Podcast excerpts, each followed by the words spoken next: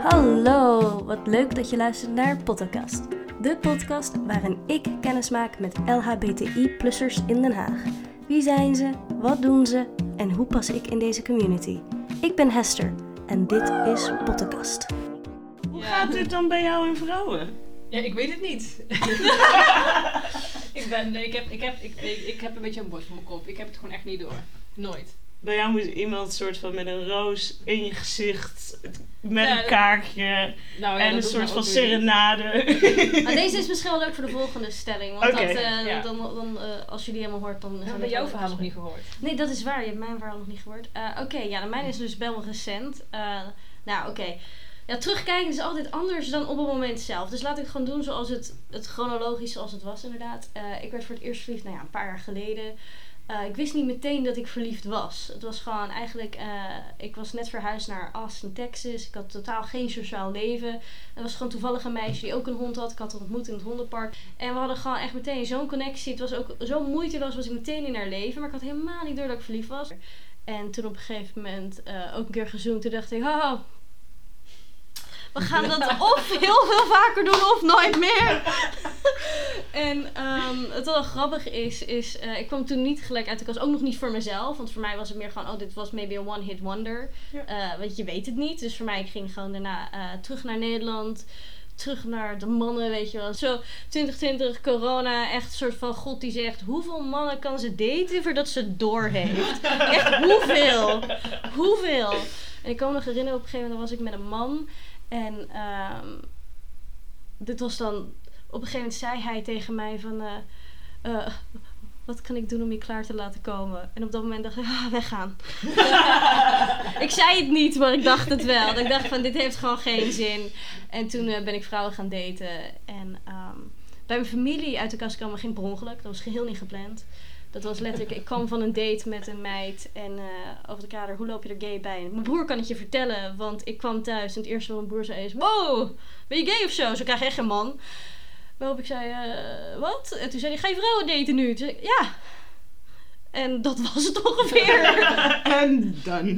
ja, en de, natuurlijk, weet je, het moment zelf was wel heftig voor mijn vader en mijn broer. Die kon het helemaal niet geloven. Want ik, nou ja, nu loop ik er misschien wel wat gayer bij. Maar toen ik echt, nou ja, in de kast zat, liep ik er super vrouwelijk bij. Echt alleen maar jurkjes, hakjes, make-upjes. Alles was, eh, nou ja, vrouwelijk. Vooral. Mhm. Gewoon, of tenminste, stereotypisch vrouwelijk. Ehm, eh, dus het was heel moeilijk voor hem om te beseffen dat ik dus niet meer in dat hokje paste, want zo loop ik er toch bij. Ja. Ehm, en ze hadden wel zoiets van, ja, af en toe lopen er gek bij, maar dat is af en toe. En toen dacht ik van, oké, maar hoe ik me kleed is niet hoe ik me... Dat, niet, dat zijn twee losse dingen. Dus dat was even moeilijk voor ze. Dus ik kreeg elk stereotype ding dat je naar je hoofd kan krijgen over Oh, ja. lesbiennes, krijg je naar je toe. Van, eh, het is een fase, had je doen Ja. deze studententijd te laat? Weet je, dat soort dingen ook. En Ja. ja, ja oh, hoe weet je dat nou? En eh, van, eh, ja, maar waarom wil je niet gewoon met een man zijn? Toen zei ik, waarom wil jij niet met een man zijn? Toen zei hij, oh ja, goeie. Toen dacht ik, nou, hmm, kijk eens aan. Gewoon teruggooien. Ja, ik dacht ook bij alle vragen die naar mij gewoon koppen. ik- Als ik ze kan, niet kan beantwoorden, kan jij het wel. Weet je, laten we even op één lijn zijn. Ja. Ehm, en toen uiteindelijk, eh, nou waren ze eerst natuurlijk helemaal heftig. De volgende dag, ehm, natuurlijk eerst gehuild, weet je, van oh my god, my family, they hate me. Eh, en alleen maar grappen maken. De volgende dag was het natuurlijk wel beter. Ik heb mijn andere broer gebeld, die woont in Zwitserland. Mhm. En die zei toen iets tegen mij dat echt life-changing was in dat moment. Hij zei, Hester, jij hebt hier twee jaar lang lopen, meelopen zitten om het te verwerken. Nu is het onze tijd. Nu is het Ja. onze beurt om dit te verwerken. Heel goed. En eh, hij zei, het is echt niet dat we iets tegen jou hebben of iets. Het is gewoon even een shock. Net zoals het moment van jou waarschijnlijk een schok was. En dat was inderdaad toen dacht ik van, ja, je hebt ook gewoon gelijk. En hij zei ook gewoon, weet je wat, nu is het gewoon een moment voor jou dat jij moet zeggen, take it, of, stay with it or come with me. Weet je, Ja. want dit is gewoon wie ik ben. Ik ga het doen en, en of je blijft achter. En dat is ook oké. Of je gaat Eh, mee. Of je gaat mee. En eh, dat was wel echt een mindset change voor mij toen hij dat zei. Toen dacht ik, ja, je hebt ook gewoon gelijk. Dus nu eh, vind ik het ook makkelijk om bij mensen uit de kast te komen. Ik hou er ook heel veel van. Ik ben ook een soort van trots op. Dat ik denk van, waarom ben jij dit niet? Bij mijn vriendinnen. Van, eh, Ja. come on, come on. It's the okay. side. Ja. Ja, nee, doordat ik echt eh, en, eh, veel vriendinnen van mij eh, heb ik het allemaal daarna gedaan. Ik heb het eerst met mijn familie gedaan, daarna bij de meeste van mijn vriendinnen. Eh, sommige vriendinnen die zeiden, ja, natuurlijk, jij bent wel echt een van de meest open-minded op het gebied van seks. Dat we altijd dachten, als iemand het zou doen, zou jij het wel zijn. Eh, sommigen die zeiden ook van, oh ja, wist ik wel. En dat ik ook dacht Ja. van, hoe dan ik niet? Weet je, zo van, eh, Had je het me niet kunnen vertellen? ja, ja, maar natuurlijk, je kunt het wel vertellen, maar hoe zou je het dan nemen? Het is wel iets wat je echt zelf moet doen. Maar voor mij is het wel echt iets dat ik soms bij mezelf afvraag. Wat nou op het moment dat ik 13 was geweest en ik kwam met die meid voor het eerst seizoen, dat ik toen echt dacht van, oké, duidelijk is dit dit. En ik was uit de kast gekomen. Ik denk dat ik het toen heel eng had gevonden, vooral vanwege de pesten. Nee, Maar als ik dan kijk naar mijn nichtje, die nu ondertussen 18 jaar is, die kwam op 15-jarige leeftijd uit de kast als bi. Ja. En ik vond dat heel heftig voor haar. ja, dat, ik, als dat- ik het zo, dan ik, ik, bij al die jongere kinderen, ik denk dat moet heel heftig Ja. zijn om dat zo jong al te weten en ervoor uit te komen, wetend wat er allemaal kan gebeuren qua Ja, kwetsen en en toen zei ik tegen haar, heb je dat op school verteld? Toen zei ze, tuurlijk. En wat voor reactie? Ja, Belin- Belinda, ze zei, tante, dat is toch heel normaal? En toen dacht Ja. ik, oh, dat is echt alweer een andere generatie. Maar het is ook hoe je het zelf vertelt. Als jij het zelf vertelt alsof het het meest normale is van de wereld, Ja. dan zullen mensen ook zo reageren. Als je zelf zegt van, oeh ja, nou eh, ga even zitten en ik moet je wat vertellen, dan Ja, maak je het al en, erger en dan groter het is. dan het is. Ja, Ja, Ik, denk, ja. ik heb ook altijd het gevoel dat, dat ik daarom zelf zoveel geluk heb gehad. Ik heb altijd, het was gewoon zo. Op het moment Ja. dat ik uit de kast kwam, op dat moment was het gewoon zo. ja. Toen ik ja, het tegen mijn vrienden vertelde, was het gewoon zo. En Ja. oké, nou prima. dat is goed. Dat is En dat is nooit, ja, ik heb zelfs gehad, het is even een shout-out to mijn best friend. Ze is nog steeds mijn beste vriendin. En die had toen tegen mij gezegd, want iedereen had vriendjes en ik niet. En toen zei ze, misschien moet ik maar bi worden, dan kan ik, kan ik met jou en dan heb jij ook iemand. Dus het Oh. liefste wat iemand ooit tegen mij heeft gezegd. Ja, echt hè. Ze is hartstikke hetero, getrouwd, twee kinderen. Maar goed, dat was wel heel erg lief. We zijn nog Ja. steeds eh, beste vriendinnen. Eigenlijk, wat ik wel heb gemerkt, ik weet niet of jullie het ook hebben gemerkt of herkend, is dat nadat ik uit de kast gekomen ben, is dat veel van mijn vrienden ook bij mij uit de kast gekomen zijn, maar die zijn nog niet publiekelijk. Dus die dan tegen mij dat dan wel zeiden van, oh ja, ik denk dat ik ook dit ben. Eh, maar ik, ik, ik, ik date gewoon een man, dus nu is het niet belangrijk en ik doe er niks mee. En dat ik altijd denk van, oh, interessant. Mm, ja. En ik weet nooit wat ik echt moet. Ik denk altijd van, ja, nee, helemaal goed en fijn, maar eh, oké. Ik herken wel, zeg maar, een soort van hernieuwde nieuwsgierigheid naar je eigen seksualiteit. Ja, misschien dat dat het is. Dat ze soms zeggen, oh, ik denk dat ik misschien pan kan zijn of bi, Ja. maar eh, ik doe er niks mee, weet je wel, zoiets bijna. Ja, of Ja. ja. ik heb wel een keer seks gehad met een vrouw. en Weet je, dus dan krijg je Ja. opeens al dat soort verhalen. En dan denk ik, Ja, nee, helemaal goed. Ga lekker. Doe lekker ja ik denk ook van, oké, helemaal goed. Maar hey, ik denk altijd van, ik vind het zo'n moment van... eh, eh, eh, fijn dat je dat nu tegen mij kan zeggen, Ja. maar waarom kon dat eerst dan niet? Weet je, en dat is toch ook weer, maar ja, dat is natuurlijk Herkenning. herkenning, Ja. precies. Ja, ja. Cirkeltjes rond. Ja. Veilig. Shout-out naar aflevering 1. Ja, shout-out naar aflevering 1, ja. thema van de podcast. Dus ja, ja, ja. Nee, zeker. Zeker. Want ik vond het ook wel inderdaad lastig dat ik niet mezelf herkende in films. En dat ik ook inderdaad dacht van ja, maar dat ben ik niet. Maar ik heb echt lesbische films gebinged op een gegeven moment. Oh, Vreselijk vond ik het allemaal zo. Ik vond my het verschrikkelijk, maar ik kon het niet laten. Het waren allemaal van die arthouse films. Ja. En toen dacht ik, maar ik ben helemaal niet zo geitenwolle sokken. Hè? Ik vind helemaal niks. Ik had er helemaal niks mee. Maar eh, toch hebben we het allemaal allemaal- gedaan. het is echt een onderdeel van de ervaring. Ja. Het hoort er Ja. gewoon bij. Dat hoort er gewoon bij. Net zoals dat ik nu in die fase zit van ik moet me er extra key bij lopen blijkbaar. Ik ben ook Whatever heel anders gaan kleden. Ja, Ik kreeg Oh, ook echt echt eens kort haar. Jij niet? Oh nee, ik, ik ga binnenkort kort haar doen. I'm ready, excited. ik had het eerste wat ik deed voordat ik uit de kast was, mijn haar de onderkant zo scheren, zo'n undercut. Nou, toen, toen zei mijn broer, we hadden het eigenlijk toen al moeten weten. terugkijkend. Precies. Ja, ik ben me echt, echt drastisch Ja? anders Oh, gaan nee, kleden. Ja. Nee, Nee. ik ook wel. Ja. Nee, het is gewoon hetzelfde gebleven eigenlijk. Ik ben gewoon nog steeds Mike en dat was ik toen ik 12 was en nu nog steeds. Ik vind het wel ik vind het Ik heb daar eigenlijk nooit echt over gesproken. Want matcht je kleding dan niet met je identiteit? Of is het gewoon de natuurlijke gang van zaken?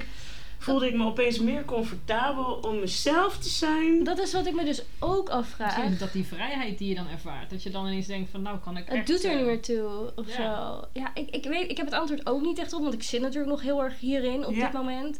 En wat ik nu heel erg ervaar is, bij soms vraag ik me dan af, is dit van mij dat ik nu ineens denk, oké, ik val op vrouwen, ben ik dan geen vrouw meer? Weet je wel zo? Of moet ik me dan per Oh, se ja. mannelijk gaan aankleden? Of stoerder, laat ik dat zeggen. Ik Ja. vind dat een fijner woord dan mannelijk per se. Ehm, weet ik niet of dat het is. Want wat wel grappig is, is dat ik nooit make-up heb gedragen. Ik heb nooit make-up gedaan. Ik niet. Totdat ik tot letterlijk twee jaar geleden. Van dat die meid was helemaal van de make-up. Dus heb ik het voor het eerst ontdekt en geleerd. Ze heeft me echt voor mijn verjaardag zo'n zo'n make-up blending ding, whatever, contouring kit. Dat ik echt, wat moet ik hiermee? Ik denk, ja, die moet ik gebruiken ook. Ik vind het stiekem super leuk. Dus dat vind ik dan wel grappig, is dat ik nu eigenlijk, ik draag wel make-up, maar tegelijkertijd kleed ik me stoerder. Dat ik denk Ja. van, het is allemaal erg, maar het, doet er ook allemaal niet meer zo toe. Nee, maar ook omdat er gewoon niet één manier is. En dat is juist Ja. het aller... En ik, soms denk ik wel dat wij meer vrijheid hebben om daarmee te experimenteren Ja. dan misschien mensen die, die niet uit de kast komen. Of die, Ja. die, niet, eh, die Ja. gewoon in dat heter- hele heteronormatieve plaatje passen. ja. Eh, want in onze gemeenschap mag dat. Ik mag strikjes dragen. Volgens mij heb ik 35 strikjes. Ik heb meer strikjes dan de meeste mannen. Ehm mijn hele fase gehad dat ik echt altijd strikjes droeg. Oh, en dat ja. vond ik heel leuk en dat paste heel goed bij me. Ik had een strikje voor elke humeur. Wat goed. Maar dat, en dat kon. En die, zeg maar, lekker daarmee kunnen experimenteren. En je veilig voelen en je Ja. prettig voelen. En ook naar buiten toe. Ja, dat, en ik voelde, ik voelde me ook dapperder dan andere mensen. Ja, dat heb ik ook wel. Dat ik een soort van, ja, ik, weet- ik weet niet. Het is echt een, een ander gevoel. Ja. Ja, voelde me soms wel echt zo'n superheld. On Dat ik dacht, Ja. ja, on top of the world. Ja. Weet je wat? Ik ben echt wie ik ben. Ja, maar ik merk dat die energie die je dus krijgt, omdat je dus eh, uit de kast komt, je gaat je echt soort van uitdrukken zoals je bent en jezelf zo neerzetten. Die energie die heb ik dus ook met mijn werk of met Ja. solliciteren of dingen dat ik echt gewoon denk, ja maar ik, natuurlijk, ik ben gewoon wie ik ben. Dus of je wilt me niet of je wilt me wel. En als je me wel weet, ja, want ik kan dit. Ja. Dus ik heb dan ook gewoon dat ik veel makkelijker ben en veel sterker in mijn vo- voeten sta van, dit is wat ik wil. Ja. En ik ga daar gewoon komen. Punt. Ik Ja. weet het zeker. En het is echt een, ja, inderdaad wat je zegt. Alsof je echt heel dapper bent. En dat ik denk van, eindelijk van, ik kom voor mezelf op. Want ik heb iets zo erg heftigs al meegemaakt. Ja. Daar ben ik overheen gekomen. Ja.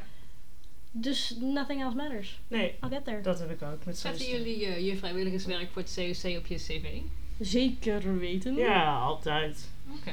Hoezo? Maar ik heb het in, in, ik, in het gebied waar ik werk is het, is het eigenlijk niet heel relevant. Ja, Mm. nou dan hoeft het niet. Ja, dus nee, ik heb dat het snap toen- maar ik. ik heb er echt over nagedacht. Aan de ene kant dacht ik, ja, weet je, ik doe dit al zo lang. Ja. En eh, ik doe best wel eens wat, ik organiseer dingen. En ja, die, die, dat organisatietalent is wel iets wat bij mij hoort. Ja. Maar voegt het wat toe? Hmm. En dan heb ik het toch wel eens niet gedaan. Maar ook omdat ik dacht van ja, dan heb je meteen wel dat mensen een beeld van mij hebben. Ja, dat snap ik ook wel. Voor mij mensen mogen dat beeld ook hebben. Ja. En ik denk ook, het, het zegt niet per se, ehm, want heel veel mensen weten niet wat de COC is. Ik merk steeds Nee. vaker dat mensen niet weten wat de COC is. Klopt. Ehm, en het zegt meer als je het als vrijwilligers neerzet. Je doet vrijwilligerswerk, punt. Dat Ja. is goed. Dus dat zegt ook iets over jou als karakter en de persoon die je bent. Want Nederlanders, laten we heel eerlijk zijn, niet heel veel mensen doen vrijwilligerswerk. Nee. Tenzij je Eh, 55 plus bent. Eh, ja, precies. Dat is zeker waar. En dus ik ik, beloof het eh, dat ik het de volgende keer erop zet. Yay! Ja, nee, ik heb het zelfs gewoon als werk dat het er bovenop staat. En dat is meer ook omdat ik nu werkloos ben. Eh, en ik denk, het is wel gewoon werk. Ook al is het vrijwilligerswerk. Eh, het Ja. is hartstikke werk. nee, ja, zeker. hard Ja. Je kunt het zoveel of zo weinig maken als je wilt. Maar ik heb dan nu ook zoiets. Ik, eh, ik, ben, ik, ik ga master beginnen in september. Dus ik heb nu gewoon een tijd. Ik denk, ik heb gewoon veel uren. Dus ik kan ook gewoon veel doen. Dus het is gewoon eigenlijk een baan. Ja, absoluut. Ja. Nee, ik, ik, ja, ik, vind het, ik vind het ook empowering om het erop te zetten. Merk ik. Ja, ja. Maar je bent dan niet bang voor dat, dat, ze, dat ze dan jou al in een hokje plaatsen voordat je überhaupt op een Oh, maar schat, dat doen ze sowieso. ja. ik bedoel. Ja, Ze doen het of voordat je binnenkomt of de dag dat Ja. je binnenkomt. Dus het is toch. eh. En ik heb liever dat ze me aannemen in het hokje waarin ik zit en er comfortabel mee zijn. Dan dat je van die ongemakkelijke momenten moet hebben op werk. Dat ze denken: oh shit, oh, oh. eh, weer die gesprekken over van hoe weet je het, waarom dan? En hè, maar heb je dan dat je dan als een vrouw voorbij loopt, denkt, oh geil man, lekker, die wil ik echt even pakken. Dat je denkt, Ja. Oh, Nee. Dat trouwens, heb jij? Daar, daarover. En, en dat wordt eigenlijk bijna nooit gezegd.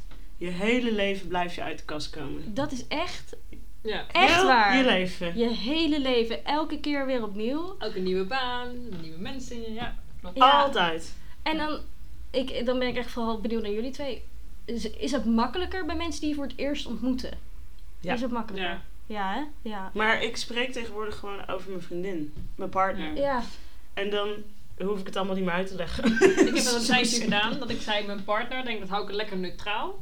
Ja, Ehm, later ben ik ook gewoon gaan zeggen mijn vriendin. En nu heb ik geen vriendin, dus daar hoef ik ook niet over te praten. Dus dan is het helemaal, boeit het helemaal niet. nee, nou maar ja. het, is, het is meer omdat Ja. je, het is voor jezelf gewoon een vaststaand feit. En het is iets waar je zelf al jaren mee leeft. Dus het Ja. is gewoon ja, vanzelfsprekend. Dus als je het dan ook zegt, het is Ja. vaak tussen neus en lippen door. Ja, Als iemand dan vraagt van, ehm, heb, je een, eh, heb je een vriend? Dan zeg je, oh nee, ik val niet op mannen. ja. Of zoiets. Ja. Of eh, ja, dat, dat, en dat Ja. komt eruit voordat je er erg in hebt. En in het begin is dat misschien dat je daar denkt, oeh, krijg ik die vraag? ja onwennig. Op een gegeven moment dan ben je daar zo aan gewend. En Ja, dan, eh, nee, zeker waar, zeker waar. een soort van eh, een plaat die steeds uh, zichzelf Ja. En je Ja, wordt er ook steeds leuker mee. Ja, ja.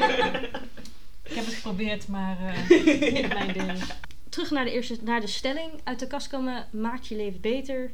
Ja. Absoluut. Het is het worth it, ook al doe je het voor de rest van je leven. Ja. Het is een last die van je afgaat. Het Ja. is, ja, het is echt vrijheid. Altijd als ik daaraan denk, dan hoor ik het liedje Freedom van George Michael in mijn achterhoofd. Oh, Ja, dan denk ik echt, zo Fantastisch voelt het. De coming out voelt zo. ja. Hij wist natuurlijk Absoluut. waar je over praten. Ja. Nou, in ieder geval